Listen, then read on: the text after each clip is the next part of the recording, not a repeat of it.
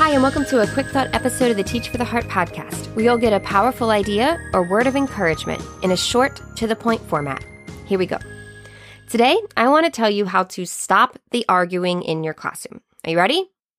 Don't argue. I learned this from Love and Logic, but it really is so true. And it really is that simple. It takes two people to argue. So if you, as the teacher, choose not to argue with your students, there can't be arguing in your classroom. Now, students might, like I said, begin to argue. Once again, they can't really argue, but they'll begin to talk back or, you know, try to start an argument.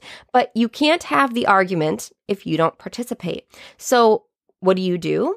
Well, you simply um, give the instruction or reinforce the expectation, and then you end the conversation. Um, so you can end the conversation by simply walking away or by uh, changing the subject. If you're in a situation like you're online or you're, you know, in a place where you can't just walk away from the student. So what this looks like is let's say a student's coming to you, oh, you know, Mrs. Kardamis, why do we have to do this report? Why is it due tomorrow? Can't I have another week? I have this and this and this and this. Um, this is so frustrating. And, you know, they're going on and on and on, complaining about it. Well, you can argue with them and give them all your reasons, or you can just say, um, Yep, Jeffrey, it's due tomorrow. I look forward to seeing yours. So, next, we're going to talk about and you either like walk away or just move on with the conversation. Um, some other teachers have a phrase that they use with their students. They say something like, um, I care about you too much to argue with you. Um, the and then and then reinforce. So I care about you too much to argue. The report is due tomorrow, as I explained, and I look forward to seeing yours. Turn around, walk away. Okay. So I don't know. If you've been having trouble with arguing, I encourage you to try this. Just make a determination in your mind not going to argue. And I think this comes from a good place in our hearts. It comes from a place of us wanting our students to understand the whys behind what we do.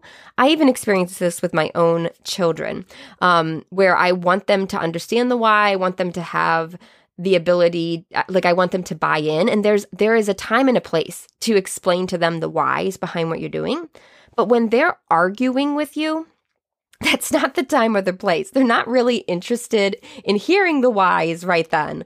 Um, they're just arguing. okay. So that's not the time and the place. Simply just ending the argument before it even begins is the best thing to do. And you can always circle back later and have a conversation if you want to um, when they're in a different frame of mind. But simply just reinforcing the expectation, ending the conversation. I think another reason sometimes we're scared to do that is we're worried about like, well, what if they don't do what they're supposed to then? Like, what if me just saying, just kind of reinforcing the expectation and ending the conversation isn't enough? What if they then don't follow through? What if they don't have the report?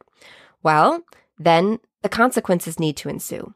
And I think that's another thing. Sometimes we're scared or we just don't want to enforce consequences, right? We really, and it's, I mean, normally this is also out of a good place. We don't want them to, you know, lose points on their report or, or get a bad grade or whatever consequences, you know, naturally going to happen or that we might have to come up with and give them. Um, but that's how we learn. And when consequences are given with love and consistency and caring, um, then, and they're logical, then it's a wonderful growing experience in that student's life. And even if it's not fun for us or them, um, it's it's worth it in the end.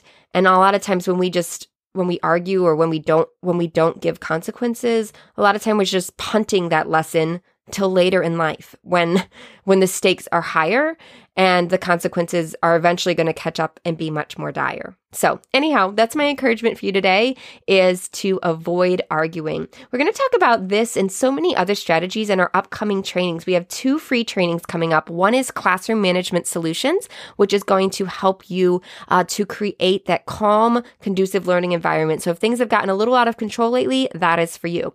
The second training is called Respectful, Responsible responsible and engaged. And this is for those of you that have kind of the basics of classroom management down, but you really want to help your students be more respectful of each other and you. You wish they would take more responsibility for their own learning and you want them to be more engaged in what's happening. We're going to share so many strategies uh, to help you do that in the respectful, responsible, and engaged training. Both of these are free. You just need to register at teachfortheheart.com slash trainings. That's teachfortheheart.com slash trainings, plural with an S. Well, thank you guys again so much. I look forward to speaking with you again soon. In the meantime, keep growing, keep trusting. You really are making a difference.